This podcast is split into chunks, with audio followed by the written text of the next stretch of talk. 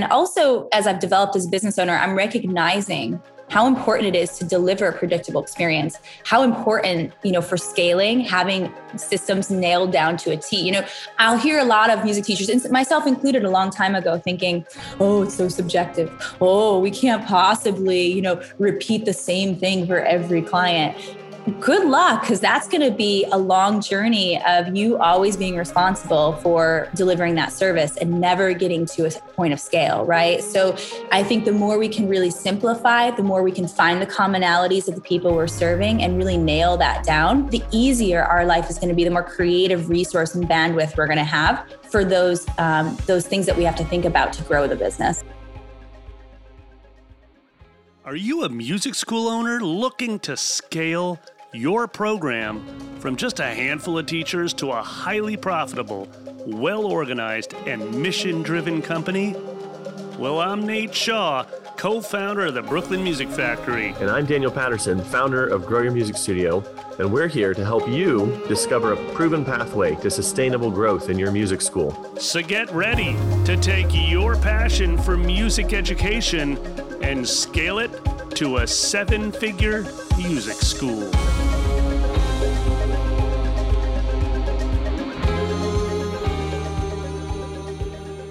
Hey, welcome back to the podcast. Today, we are going to be having a conversation with uh, Alyssa O'Toole, who owns Musicians Playground in Boston. And uh, we invited Alyssa on because of some unique perspectives that she has. And I'm not going to steal her thunder. We're going to let her talk about that in just a second. But I think this is going to be a very helpful episode, a very helpful conversation, given the two conversations that Nate and I just had in the last two episodes. In the last two episodes, Nate and I talked about retention. And Nate's push was the communication piece and the community piece. And my thought on that was uh, retention happens as the product gets more effective. And these are not opposing viewpoints, these are complementary viewpoints. But the inevitable question comes we as founders and owners might do a great job at the communication piece. We might do a great job at making the product effective piece, but how do you train your teachers to do that for you? And so the reason we want to have Alyssa on today is to have that conversation about teacher training and also just to dig into her business and look at um, what has made her business so effective. And um, yeah, that's that's where we're going today. So welcome, Alyssa. How are you doing? Hi, Daniel. Hi, Nate. I'm excited. Thank you for having me. Very cool. Yeah, thanks for being on, Alyssa. so, Alyssa, let's uh, break the ice with just a, uh, maybe like some quick background on you. Can you tell us about uh, you, um, the the the high level details? Just love to get to know you a little bit better. Uh, sure. So, uh, yeah, my name's Alyssa, and my studio's name is Musicians Playground. We operate out of downtown Boston. Uh, we're right in the center of the city, so it's exciting here. And uh, we have a, 3,000 square. I keep saying we, but I have a team as well. And uh, we have a, a 3,000 beautiful square foot space where we have a lot of music learning and making. We also uh, offer team building events, and so we have some corporate partnerships and relationships. And we do creative space rentals. So we have a few different revenue streams at, at the business. Um, and I started Musicians Playground back in mm, probably like toe in the water, 2012, but then really started taking it seriously and treating it um, more as a, a business in 2014. Um, and I'd say probably it wasn't until 2017, 18, where then I really started trading it as a business. So uh, it's funny how we evolve, and these things are our passion projects at first. We maybe start out as teachers, and I'm sure a lot of listeners can relate to this story. And then all of a sudden, you know, you're dealing with more things like a budget and uh, how to hire people and how to make sure uh, things don't blow up if you're not in the space and so you know there's there's been a journey here and I, i'm excited to share some of those details today with everybody hmm. Nate, thoughts? Do you want to jump in? I've, yeah, I, you haven't you haven't had a chance to talk yet. Yeah, I know. I'm going to just go straight to one of your last comments. Um, first of all, congratulations. Your um, purpose around the musicians' playground, I just love. Hmm. I love how succinct you are with it. And would you mind if I actually just read it out loud? Yeah, sure. Yeah. Is that okay for me to just go straight there? You have yeah. a button that says Why Musicians Playground on your website. First of all, totally awesome that you have that. Why? Why come to us? right? Hmm. We are 100% for music hobbyists and believe that learning music is meant to be fun, social, and transformative. Any benefit we offer, any lesson we teach is in the spirit of these coming true for you. So I'm going to go back to a comment you made when you said in 2014, I started treating it, quote, more as a business.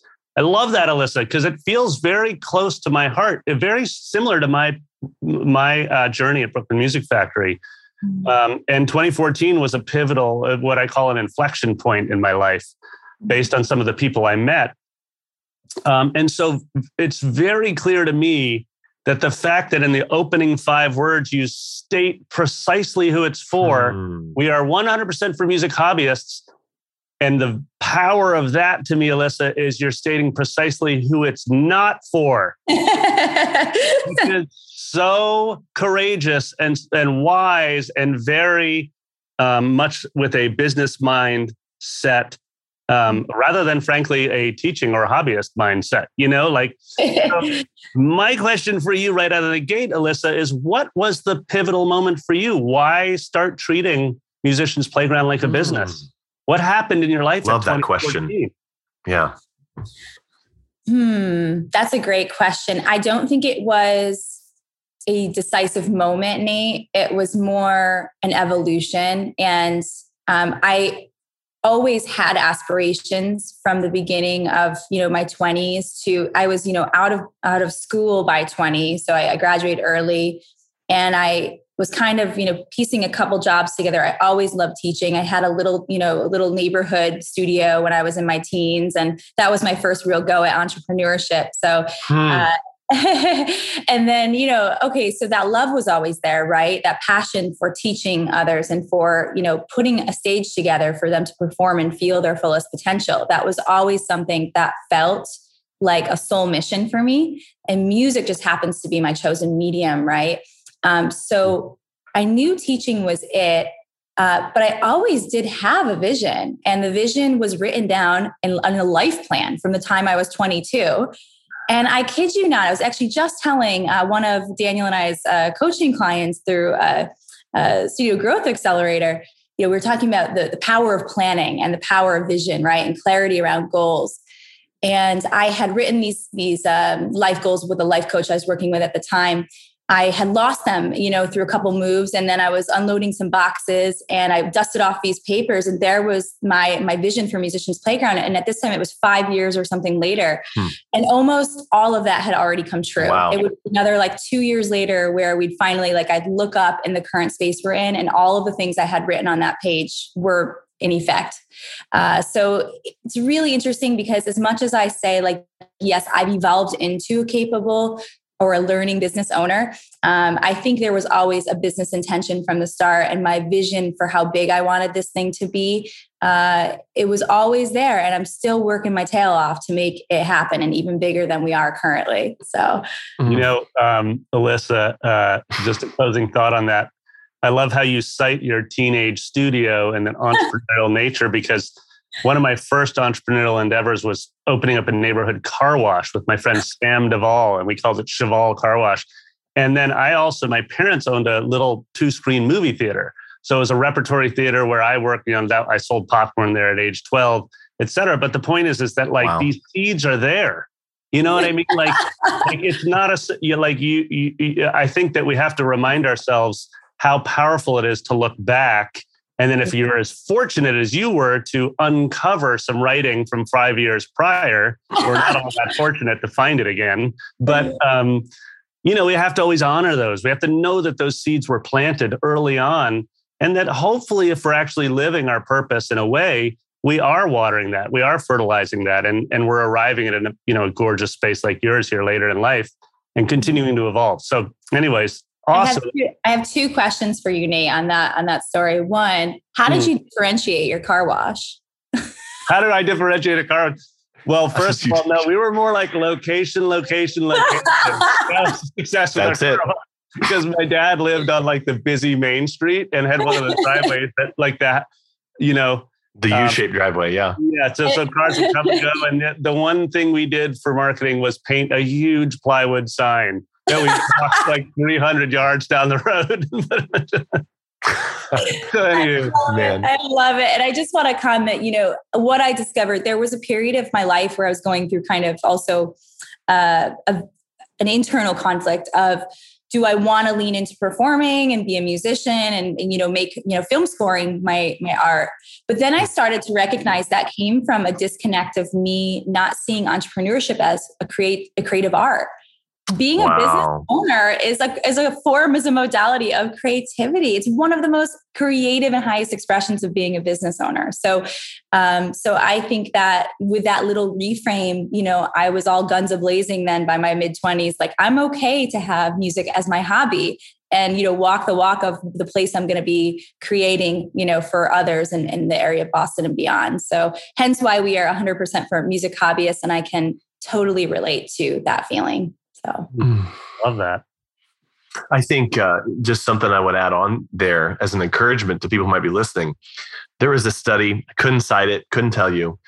They did this study that if you would simply write down your goals, if you would just write down your goals, write down a vision, put it in a drawer, never look at it again, you were more likely to to achieve those goals than if you didn't.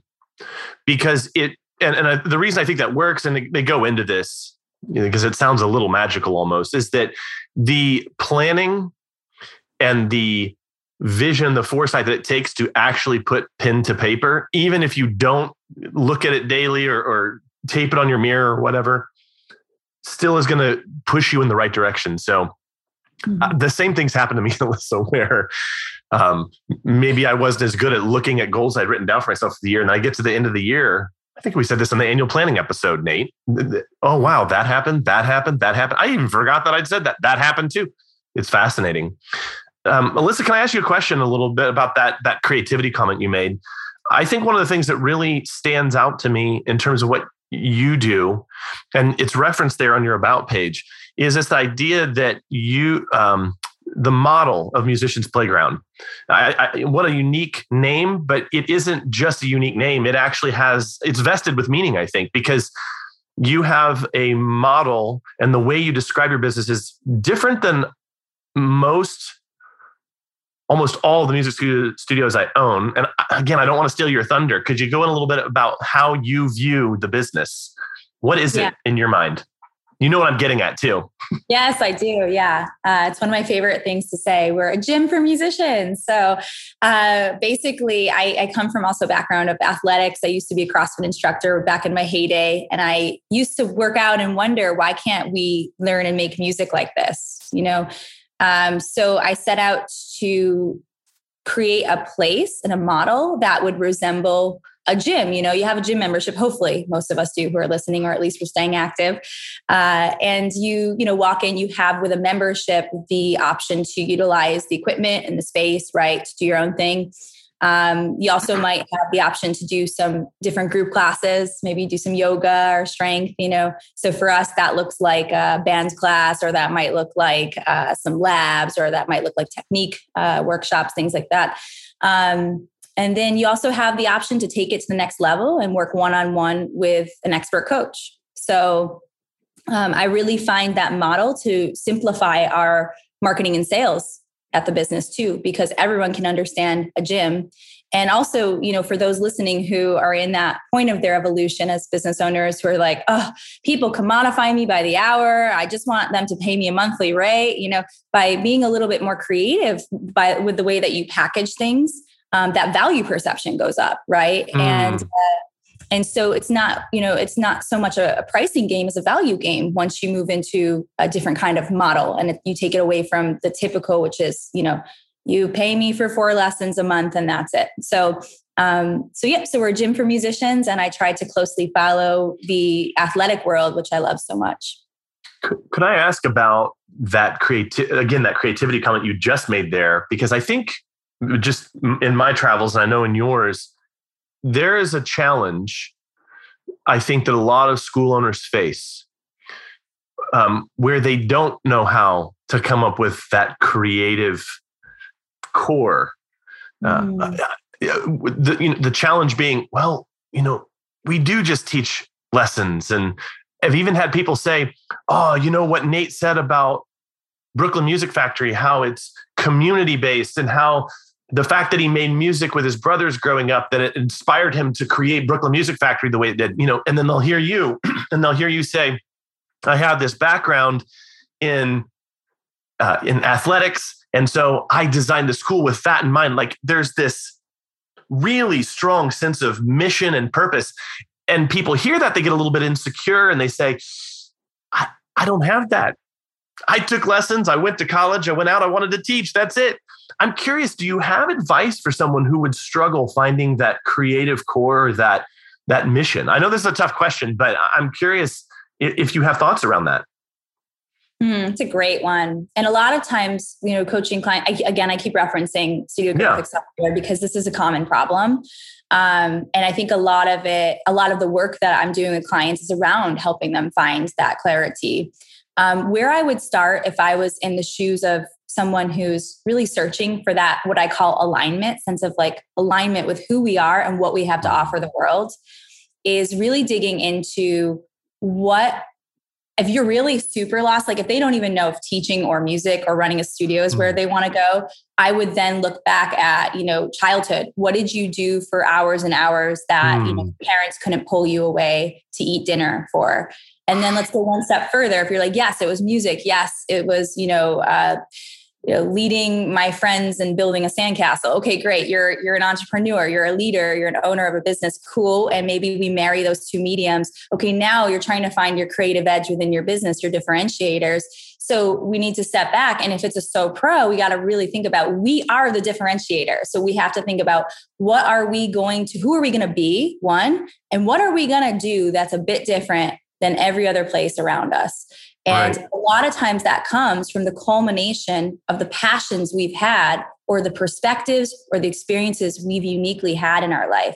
For me, it was athletics. For Nate, it might have been some other experience that really put a fire into, you know, his passion for community building, et cetera, et cetera. Um, but we look in and we kind of look at the, the bookmarks, if you will, of our lifeline. And you say, oh, this is interesting. This is interesting. You know, maybe someone looks back and thinks about how much they enjoy traveling around the world. And maybe then they build their studio around um, music, cultural music, and you know, music that maybe you you wouldn't find in a typical studio like Musicians Playground, right? Um, so these this is a you know one very simple example. And uh, yeah. everybody has a little bit of, no pun intended, soul searching to do, though, to figure out who, how are they differentiating themselves and then what they're offering. And that's probably going to come from uh, little little signs in their life, if that makes sense.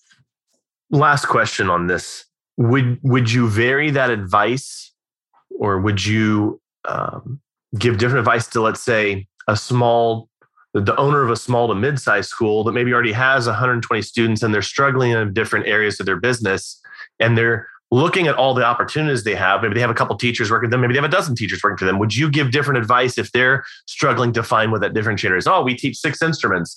We we teach kids to age 99 would you give yeah. any different advice to that person?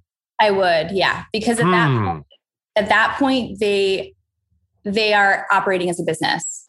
Okay. I think there's there's a different a difference here like when you're a single person teacher and you're in the beginning stages of forming your studio and clarifying what you're actually going to be doing probably the advice i just gave is much better mm. but if you are like a multi-teacher studio if you are you know further along in your evolution as a, as a studio owner i would probably then say look to other business models that are successful I, I often mm. will look around and say, okay, what I will look at like, you know, stocks that are performing certain ways and companies that are being written about in business articles. And you kind of look at like Peloton. This is a huge idea for me when when COVID hit. I thought about how awesome it would be to have a, a, studio where we could stream on demand and have uh, hardware that connects to that. And so we could reach into a different market, right? Mm. Okay, this is a creative jump off, but what did I do there? I just I just looked at a Peloton, like another business in a different industry. Yeah connected that to music and how do we how do we make the model of what we're doing fit familiar models that customers are used to across other verticals? Does that make sense? Oh, that's really good advice. Uh, yeah, totally.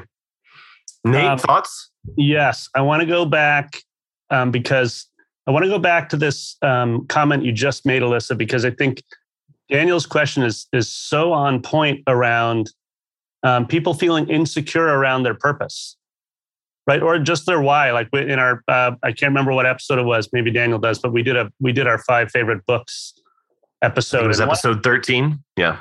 You see, Daniel's got it. it was a, uh, you know, I talked about Simon Sinek's book, um, you know, start with why. And it's like, I want to go back to that piece of paper that you dusted off because there's something fascinating to me about your story. Um, you were a fitness, a CrossFit instructor. So that's like, a, that's radical for a lot of listeners to think about. You know, you, you're a, you're a musician, you're a teacher, You've already got a studio as a teenager. And then something happens and you become a CrossFit instructor. So, like, clearly you're, what are you doing to even make the bold, courageous choice to become that? Because that takes a, I'm sure, a whole bucket of training. instructor, right? Yeah, I think I was in a period of my life where I really wanted to test my limits and uh, and know my strength. And I, I seriously, literally, yeah, exactly. No pun intended. But actually, to that point, Nate, I really think that we just got to let let some steam off and allow ourselves to explore uh, because you know it's not all like we look at these businesses right? Like i can i can understand because i still do this with other businesses. I look at like oh how did they get there? How am i ever going to get there? You know we have these yeah. moments where we're just looking at something else that's been created and you're feeling completely defeated. Like how did they were they born with this like mystical clarity? And it's like no uh, you know you just get out you explore and you let yourself play in life. You know you live up to what you're trying to offer other people in your experience of teaching them. And through that play and exploration you're going to find you know signals or cues. And a lot of times you know i'm very much into emotional guidance. If i feel lit up in what i'm doing like mm. that's a sign that this is something that's important for me to pay attention to. So back to your question it's like yeah crossfit i dabbled there for you know three i actually then went into yoga after that and went really hard into yoga so i've just been an, a lifelong player like i just i like to play i guess that sounds kind of weird but a, life, a lifelong player in life yeah not in my romantic life. right. well, hence musicians playground. Yeah. Yeah. You're I mean, yeah. So, so Alyssa, I want to marry these concepts that you're sharing. I, I love that idea. I mean, I, I, I feel like when you go through life following what energizes you, others around you say you're a dabbler. Others around you start questioning your motives. They say, you know, I heard this, I've heard this my entire career. I've mm. had multiple careers. I, I moved to New York as a jazz pianist and I, you know, toured the world as a jazz musician. And then all of a sudden, uh, I want to, well, at another time, when we have time, we'll talk about film scoring because I spent like seven years writing for Oprah and doing all this scoring right here in this basement studio. And then I would pivot to something else, and people would be like, Nate never really sticks with anything. Hmm you know and what's fascinating to me is like i never felt that way i felt like i was your world traveler i was just exploring the world and if i was energized man i was just going i'm like like you you just went all in. I'm sure you took like the 200 hour yoga training or the 500 hour training you went for it.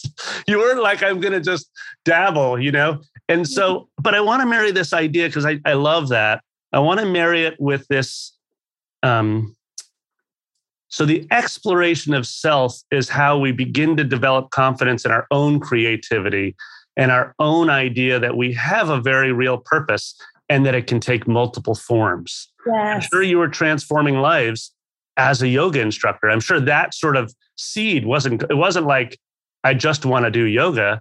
I actually want someone to have a really transformative experience. Mm. Right. So, how do you, so that, but then you did something to me that is just so um, wise and needs to be restated. You looked at an existing industry, the fitness industry, which of course you already had some experiential knowledge in, and you said, you know what? I'm not going to make up everything in my business. I'm going to actually model some best practices on what I see around me, mm-hmm. i.e., the membership model, i.e., you know, it's like um, we have a Blink gyms right around the corner from me, and they have a great. they're such a they're totally like a hobbyist gym. you know, they're like, come on in. Everybody, like, we'll take every shape. I can't remember what their tagline is, but it's like anybody's welcome. Um, so tell me about how you continue to feel here's my question sorry it's a long way to get here but how you continue to feel confident in what makes you uniquely you while still adopting best practices from the fitness industry right? So in other words you're clearly not like a cookie cutter at all in any way shape or form because daniel and i see just a lot of music schools you know? Um, however you're obviously modeling some best practices. What how do you how do you just work those two in your mind and and stay confident with your direction? Hmm.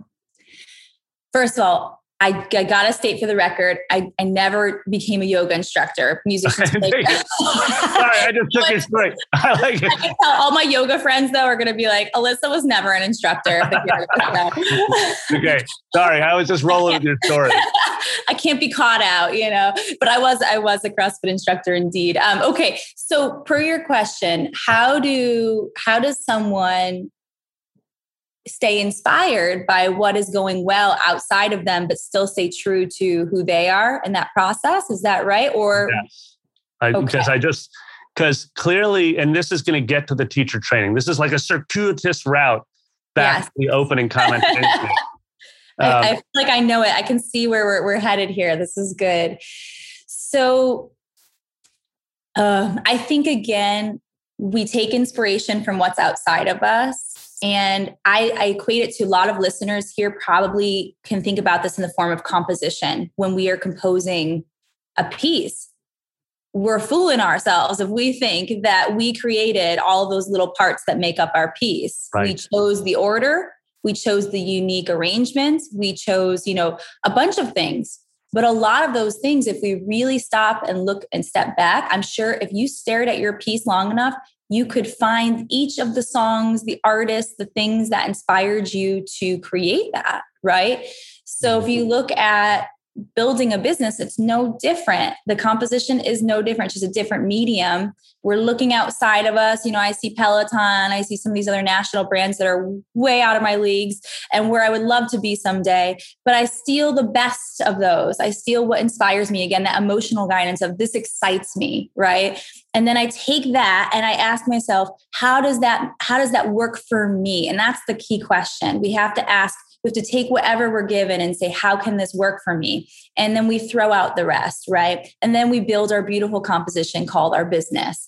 Um, so, and it's an iterative thing. I don't think it's like, okay, you know, I like this idea of Peloton, so I'm going to, you know, take all of that and then make it happen tomorrow. I think we have to take steps and we have to stay consistent in taking those steps toward realizing that ultimate vision of of you know that synergy of ideas is that making sense or Yes, I love I love the analogy, and um, yeah, we do.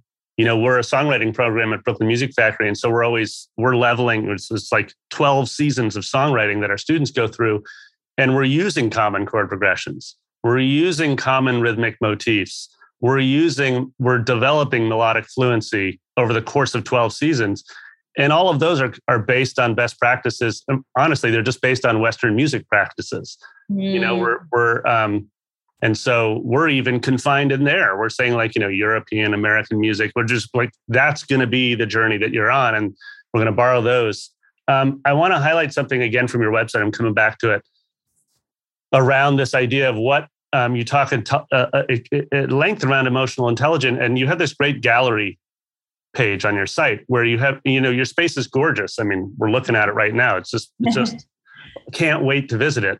Um, and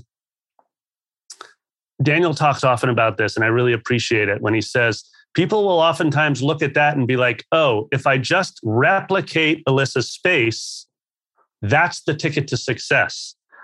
Well, I can tell you at the Brooklyn Music Factory, Alyssa, when you come visit, it doesn't look at all like your space. you know, like it's it's more like a garage. It's like there's it's just the color palette's radically different like the you know there's african drums everywhere there's like the furniture is nowhere near as nice etc there's there's like you know anyways the point is is that it's right on target in terms of our what emotionally energizes us and yet i'm certain if i walked into the musician's playground i would be ready to play with you I would just be like, man, let's do it. What do I let, let me go into your group room? I want to, can I hang out with those guys?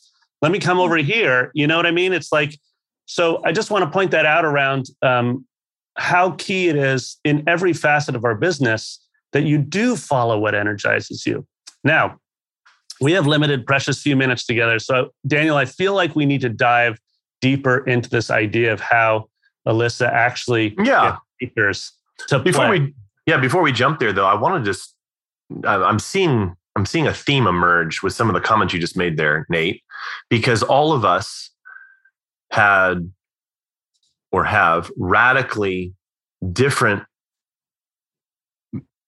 school model, studio model. And I think what's emerging here is that no matter what the model, no matter what the creative core, there seems to be something that needs to be present it, it, to make Brooklyn Music Factory work, to make the Piano Express work, to make Musicians Playground work. And that is, there is this greater vision that really drives someone forward. And as long as they're adherent, is there, as long as there is, let me try this again. as long as each person is adhering to proven business principles, like core fundamentals, you're going to make it work. The mm-hmm. problem is, is that most people don't have that strong core. Um, and then there is confusion as to what those core principles are. And so, you know, the next time you get on social media and you say, oh, TikTok's the next emerging marketing channel. Oh, you see, you see, I see, I saw this for TikTok. I saw this for Snapchat. I saw this for Instagram. I saw this for podcasts. Oh, does our school need to start a insert technique here type mentality? Or they, so I think, I think you all see what I'm getting at there is that there are some core things that have to be done right. And when you get those right, you have a tailwind. It, it just becomes easier. Mm-hmm. And I think one of those core things to transition, Nate, as you were mentioning a second ago, is if you do have a team, how are you training that team? How are you communicating the values mm-hmm. um, to a large group of people when you don't even have contact with all those people? So maybe let's jump into that team piece. This is such a large topic. I'm not even sure what question to ask first, Alyssa. So let me just ask you this. Where do you think we should take this in terms of that team piece? How did this become an area of strength for you? How um, uh, how did how did you begin to develop what you did? Let's let's just start this very broad, and and we'll I think narrow in on something as we go along. Yeah, I think I'm going to kind of bring back 20 minutes ago when I said, as so pros, we are what differentiates ourselves. Mm-hmm. And then I'm going to link that to something Nate said just a few minutes ago about space, which is, you know, yeah, would it be nice to have a beautiful space? Yes. But is that what made my business? No, what made my business were those differentiators of who I was uniquely as a teacher and who I would, who I knew I would serve best and being clear on that and staying true to that delivery every single time. So now we go to teacher training and where teacher training came from uh, is that I knew I wanted this business to reach far beyond the number of people I could uniquely see. I also knew that I didn't want to ever have to teach if I didn't want to wake up and do it. And so, like we play a chess game, we have to be a few steps ahead.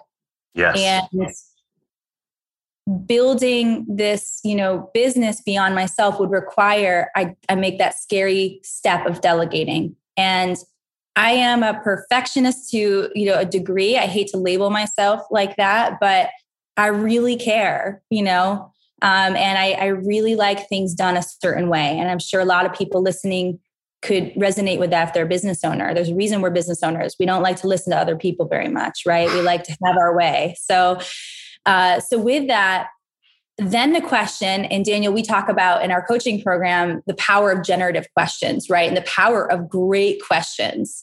And the question for me that would lead me on like a five to seven year journey was what makes a great coach and what makes a musician's playground coach? Mm. And so asking that, then I, I really zeroed in on every moment I had to learn what was making or breaking a great lesson. And I started by looking at myself and listing those differentiators.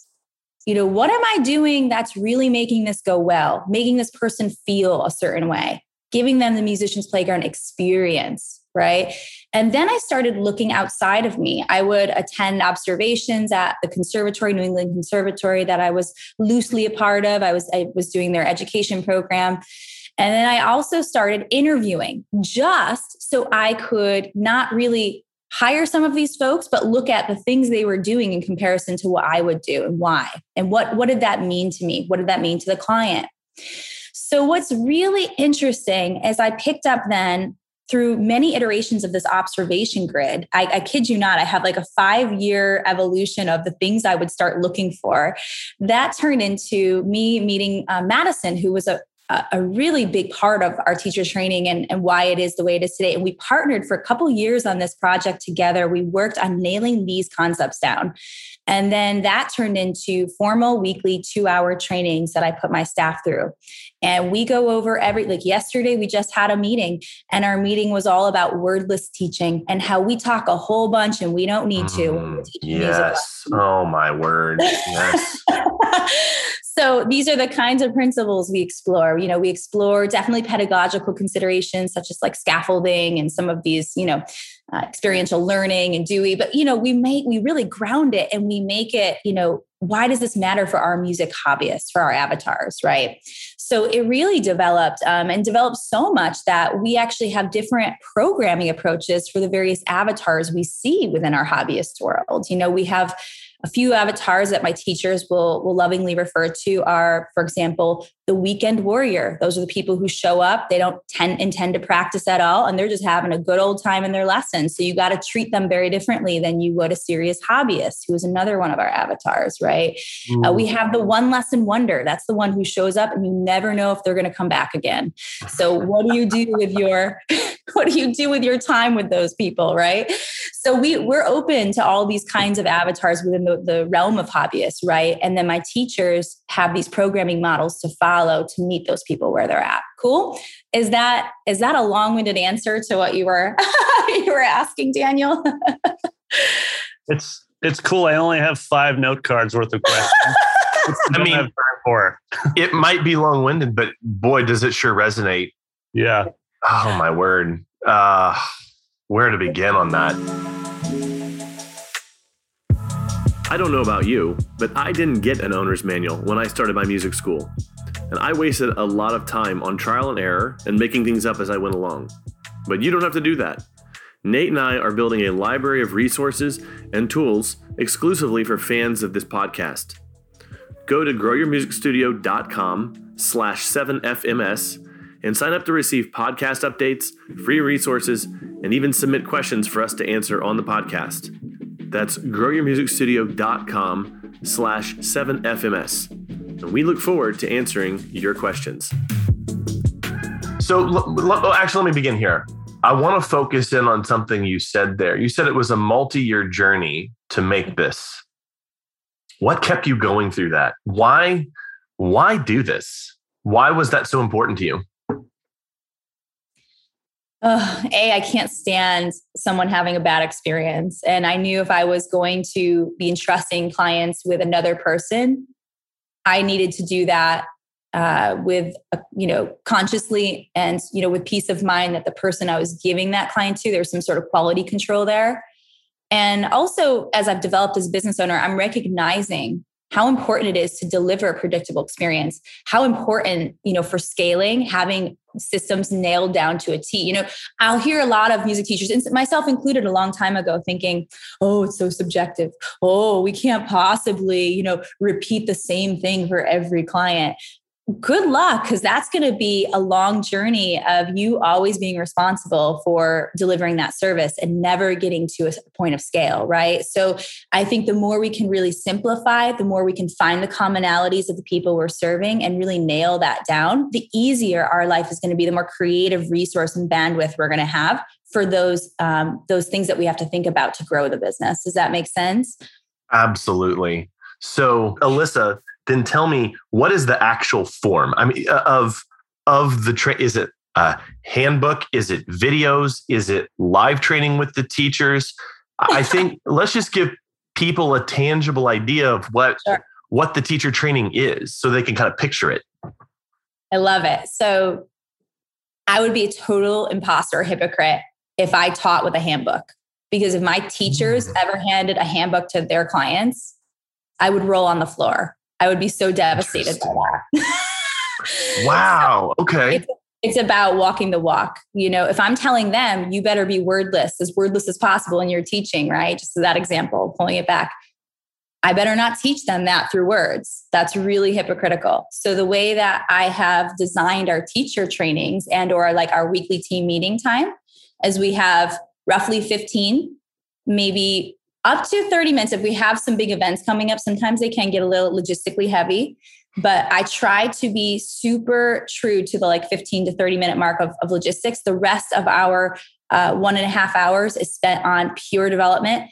We start with a demonstration. I always start with a, a really bad demo and I ask them to, to tell me what are they noticing? What are they observing? Right. So we're pulling on different learning modalities here, but powerful ones. We only retain 5% of explanation. When someone's like, when someone's listening to this podcast, they'll probably retain 5% of it and just the points that really stick out, right? Whereas if they were to go and try to teach this podcast to someone else, they're going to retain 90%, right? So, okay, so how do we pull that back to the trainings? We start with a demonstration, we're doing some observation, a little discussion around that. These are all higher forms of retention and learning. Uh, then we move into teaching a bit of the principle, right? So let's say the principle is wordless teaching. I lead them through three different simulations or something like that. And then I have them partner off and practice with each other, or sometimes we practice in big groups. Um, so they're actually learning and feeling really great at these meetings because they're actually you know doing instruments that they wanted to learn with another colleague right so it's also building that sense of community and retention uh, amongst our teachers and our team right um, and then we'll often close with, you know, my favorite, what were your takeaways? You know, can we, and they have a journal, a teaching journal that they track all of their big takeaways in. Um, so this changes based on the different principles. And as I said, you know, principles are they can span across a year right and sometimes i'll do units or depending on what we're, we're moving through or where i'm seeing is needed i'll pull a concept up and we'll do um, some training around that. But um, but I try to make Daniel to answer your question and to really ground this. I try to make these as experiential as possible because if I'm just talking at them, like I tell them not to do with their clients, they're never going to learn. You know. So listen, let me make sure that I'm hearing this correctly, because I mean I loved your your strong response there about it would be hypocritical to do one thing and say but there and do another it sounds like what you're saying is that this is less of a manual and it's more of a verbal transmission of these values in your teacher training um, that's primarily communicated in a meeting. Is is that what you're saying, or, or am I am I missing your point? So the concepts are written, right? Okay. I have the concepts collected um, and written okay. down but I don't just hand that to teachers and say, read and understand, or I don't just explain that to teachers okay. and say, listen to me and understand. Okay. So that's a little more nuanced, I think, than how I heard what you were saying there, because uh, what I felt like you were saying is this is merely an oral tradition. And I kind of oh. tell them, because, you know, I'm the systems guy, and I just can't imagine creating the experience that you say you, you know, uh, that you that you're saying there that uh, you're creating. You know, if you want to have a predictable business where you are uh, making sure that the outcome, the product, is fairly standard, I, I can't imagine that happening uh, without written down systems. So, do you actually have uh, um, you know, a handbook, let's say the teacher's handbook that you operate from, where there's a specific order in which you communicate these values to the teacher? Can you give me a little bit more insight around that? Because I know I've got to be way off the mark. So I'm I'm really just inviting you to to give me a little bit more depth on on, the, on what it actually looks like in the process, perhaps. Sure. Yeah. And, you know, so this is turning into my goal would be to turn this into an online course and in two mm. fashions, by the way. One where we open it up, uh, one that's like tailor made to Musicians Playground in our experience, right? But also kind of a white label version of it where mm. I would, hmm. studio owners who are listening right now could utilize it to um, to come up with their own teacher training and not spend five years like I did or seven years doing that. Uh, but per your question, what's the form of it? Um, so right now it's very simple. You know, it's written. These are themes or concepts that are written in a Word document, and um, mm-hmm. that some of them have been turned into scripts and then later turned into videos. Right, we've gotten further with with some of those um, in the creation process, but uh, really all I needed was just a Word document, um, and kind of we mm-hmm. have a table of contents, right, and yeah. all all of the concepts and themes and the various units that they apply to. Um, some are higher level teaching strategies or tools, mm-hmm. um, whereas you know they would be effective for for lessons for kids, adults, and group classes. Whereas there's um, others that are specific to the way we handle uh, specific kinds of lessons or classes, you know, or specific types of clients, right? Um, so it's a culmination of a bunch of different skills, strategies, tools, and they're really just meant to prepare our teachers for giving the most impactful experience possible when they're working with their clients. How long from when you hire a teacher uh, would you expect it to take to put them through this teacher training process to where you get them to a place where you say, okay, they're meeting the minimum threshold of my expectation? And maybe that's a bad way. Maybe you could even reframe my question if you don't like the way it's framed. Sure. But how long does that take, do you think? Yeah, it's a great question. Um, I think it can depend on how much how many clients the teacher's actually practicing with. Like, let's say I have a, a teacher that has like two students, right? Their learning curve is going to be a lot flatter than someone who gets thrown a three year old, a you know, 20 year old, a 70 year old is doing a group class off the bat. Uh, you know, there's bound to be a lot more learning happening by that person than there is the other person. So I'd say that's the first consideration. Um, if we were to hold those things equal and just say, like, okay, both teachers have, you know, 15 students or something, and they're just starting out on equal playing field, then I'd say, you know, probably both would learn within a period of like three to six months.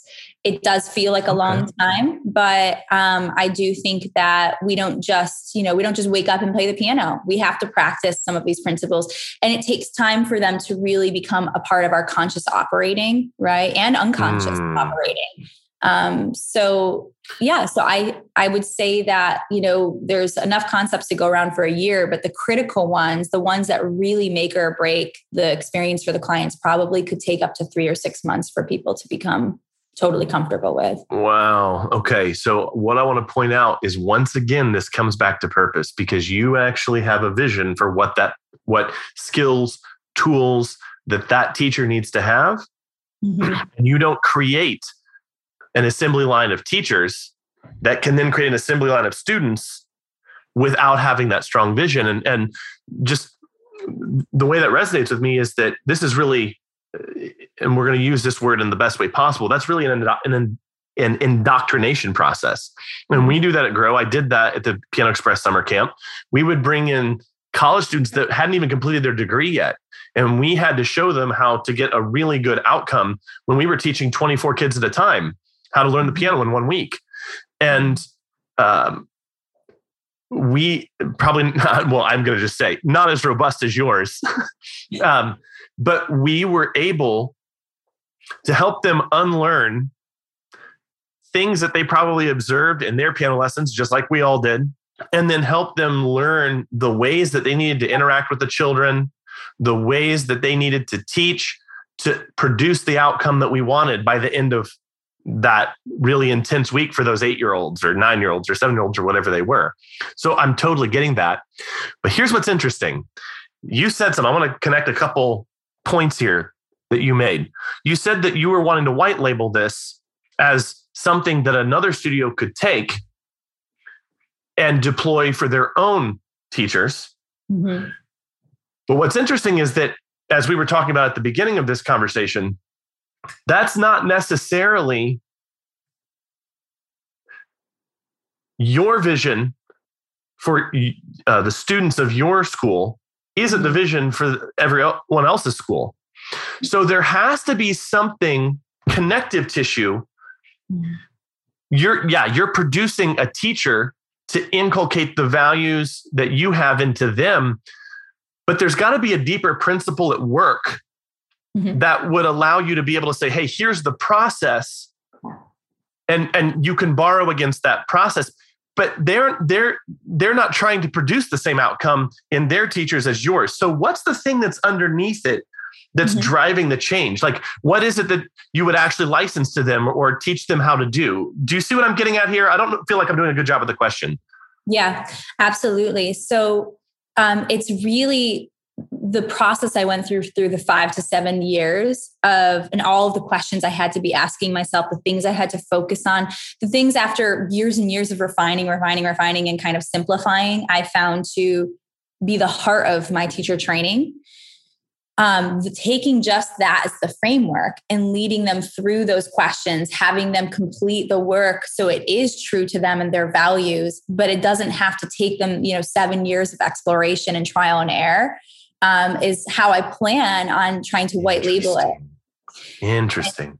yep. So it, it really is, you know, we have to get these teachers who are looking to scale to ask themselves certain questions and to become aware of certain things that are, are really critical for the, the delivery for of the service that they're providing and also we it, it is a little bit unique to each studio in that the starting place might differ depending on goals and so um, so having kind of this you know white label system if you will will help them to start in the right place help them to ask themselves the right questions and help them to become conscious of what actually is the def- differentiator and the ways that they're doing things that they're doing hmm.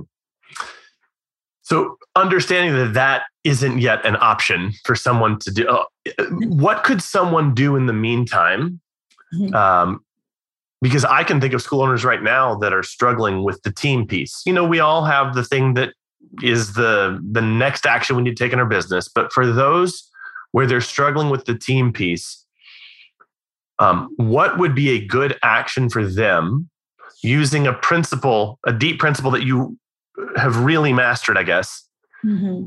for them to I- improve their teacher training process or improve the output of their teachers? Like, what's a piece of advice you could give to them as they start to take that seriously and start to move to correct that problem in their school.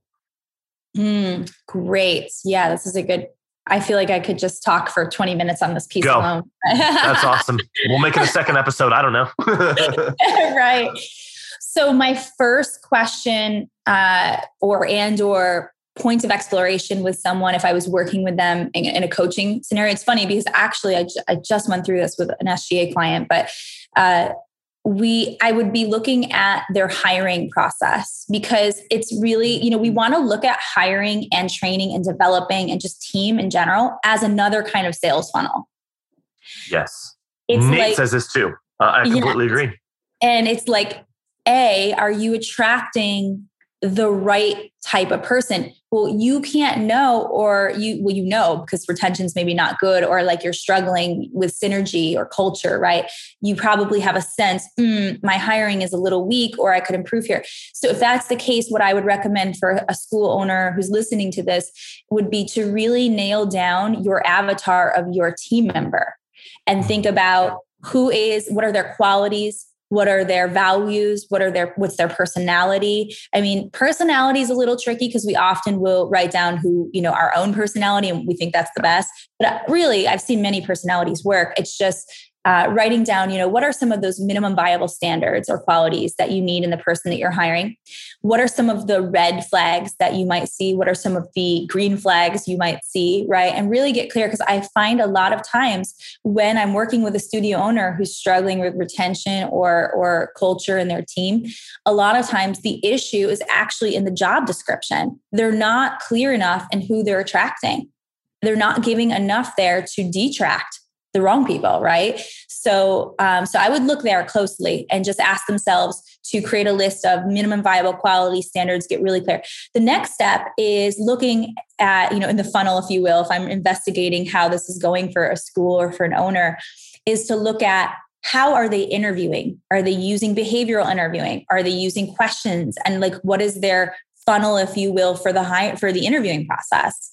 Um, I have found again that went through many iterations with Musicians Playground.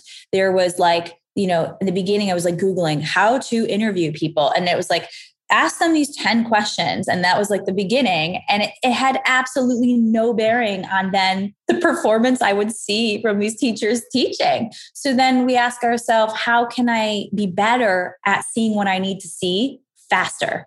And that's how you will, you know, hopefully refine your your uh, interviewing process. So after, yeah, okay. Is is there a a trait that you would call out that irrespective of the school, irrespective of the culture, irrespective of the um, whether they're teaching a child or an adult, is there something that you would say people should look for in a a teacher that you'd hire for the team? Or is it just too varied? I mean, obviously, I think that we all can agree who are listening here, like there's basic levels of communication and professionalism and um, commitment that we're kind of gauging and kind of just these basic skills that across verticals are going to matter no matter whether they're working for you know a tech firm or a music studio mm-hmm. I would say though that beyond those just very basic and expected skills that it can vary for a business owner um, okay. You know, can it can vary. Like for example, I'm for a school for music hobbyists. So the kind of teacher I'm looking for is very specific. It, it's different than uh, maybe a studio up the street who is teaching people to become concert pianists. Um, their hire is going to have a very different set of experiences, background, quality, skills, and personality traits, right? So mm-hmm. I, I, think that those lists can really vary. And it comes back to what you, Nate, and I have talked about, which is getting clear on who we're for and who we're not for. Yeah. And once you know your why, once you know who you are for, then hiring gets a lot clearer. Everything kind of settles down a bit, right? becomes more simple this, uh, this is why I annoy coaching clients of mine so much because they come in and I ask them, hey, get really, really clear on what you want to create. And they send me a document. I'm like, this isn't nearly clear enough. And, and they're, they're, well, what do you mean? And I just start, okay, fair. I'm going to be fair to myself here. I, I don't know if I rip it apart, but I'm just like, well, this and this. And have you considered, and, and they'll, okay, let me, let me redo this. They send me something back. Hmm this feels a little indistinct.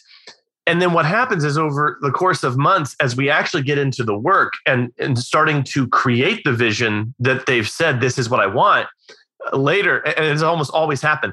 Daniel now i see what you're getting at. Now i see why you you you bug me so much. I got annoyed with you at the beginning when you bug me so much about getting clear in the vision. You know everybody says oh i don't need a mindset training i don't I, I this vision stuff I, you know we just need to make more money and it's like, no, you have to have a very clear, everything flows from it. Yeah. And so I, I, I completely agree with you there. Now, I interrupted your flow to ask you that question. I'm curious, can you get back to that? Yeah, no, I, I completely, completely agree. But I think just for anyone listening, that's the value of coaching. And that's, mm. it can feel frustrating, absolutely, because real progress can be slow sometimes. Um, but it has to happen. You know, yeah. you and I talk about this all the time. Part of our evolution is just simply becoming more clear. And a coach can really help that clarification process to happen much faster, right? Yeah. Um, so just you being with your your clients and saying this isn't clear, tell me more about what you mean. You're forcing them to dig deeper and to really discover that clarity, which I think is so invaluable. And part of the reason I've been so clear myself is all the coaches that I have worked with, right? Yeah so, if did we just give away the secret? Do we just have to tell people, "Oh, you need to be more clear now"? They don't need a coach. Like, w- what does the coach do in that process? In your opinion? I mean, I have an opinion, but I'd rather hear yours. Yeah, I mean, the coach is going to be someone like a guide who maybe is many more steps ahead, who mm. probably has direct experience and can, you know, understand what this person is going through and can ask them the right questions. Can be a mirror, if you will, an objective mirror to shine back actually what's going on both inside and externally for this owner, right? So to me, a great coach is someone who can ask phenomenal questions yeah. and can hold a neutral position so that you can really understand the ways you're thinking, behaving, acting, and how that's impacting you in relationship to your goals, right? Yeah. Yeah. And I would say the classic example of that is, and maybe I, kind of reference, I have an answer that I want to hear yours. I love that answer. My answer would be a very practical example of, you know, if all you need to know is, oh, well, I'm going to hire a coach and they're just going to tell me to get more clear. Well, then I'll just get more clear myself. The problem is, is that we don't know what we don't know. And often we get more clear on the thing we're already thinking. But that's mm-hmm. probably why we've created the reality that we've created. The, the perfect example of this is the very first session I had with the coach that I used for about four years. Mm-hmm. And I was so certain that the reason I wasn't getting to my business goals was I just wasn't productive enough. Oh, I'm just so certain. And I get on the call and I start telling him all the things I'm thinking. And after about 45 minutes, he's asked me a bunch of questions. He's like, Daniel, I'm going to be honest with you. I've worked with CEOs of multi million dollar businesses. I don't know if I've met someone more obsessed about organization and productivity as you. I don't think productivity is your problem. But I was absolutely certain that the reason I wasn't getting my goals was I just needed to eke out a little bit more efficiency, a little bit more. Of course, I had a hammer, everything looked like a nail. And the hammer was productivity and efficiency. And he started opening my eyes to things that I didn't realize about myself, the help that was I was getting in my own way.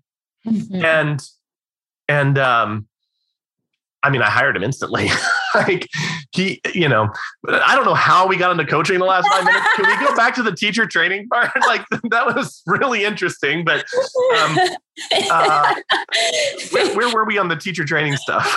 yeah, you can tell we're we're just super hyped about coaching. Yeah. This is great. Yeah. So okay. So um, so with teacher training, I think we had left off with there that you know hiring and and having the, the art of if you will team and culture and hiring yes. is is a, like a sales funnel right and so right. i was going through my my kind of process that i would use with people i'm working with first step just as, as, a reminder is i would look at you know what is their job at? Is that really doing is it clear enough? Is it doing a good job at attracting the right person and detracting the wrong one?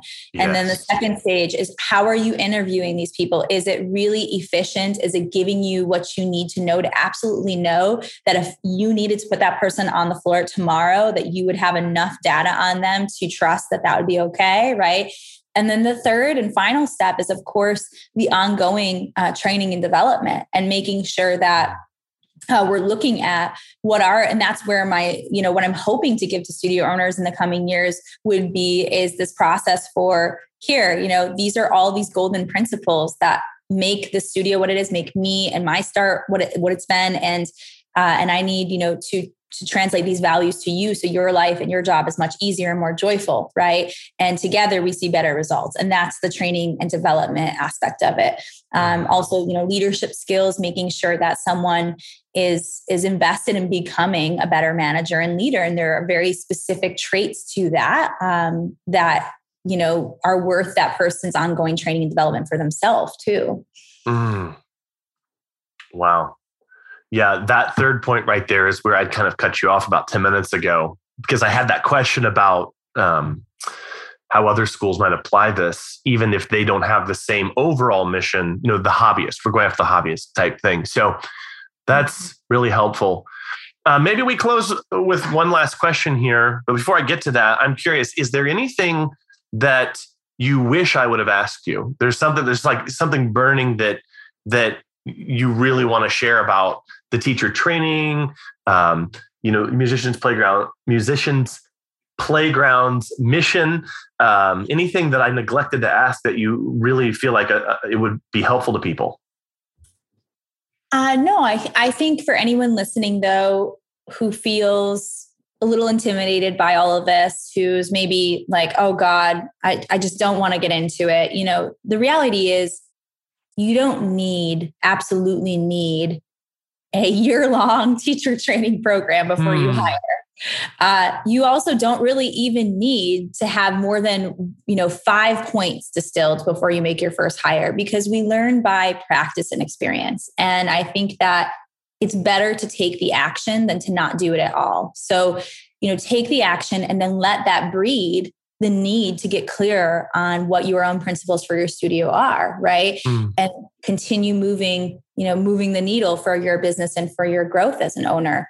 Um, mm. and then to of course accelerate that you can do things like what we're talking about. You know you can ask questions and really get clear and work with somebody who has more experience in that realm um, to expedite things. But you know it's not necessary. I, I don't want people listening to this to shy away from growth goals because they think that they won't have what it takes to actually delineate a training for their school. Mm, okay. I think there's some really good, there's a lot of good advice in there. But one thing I'd really point out is that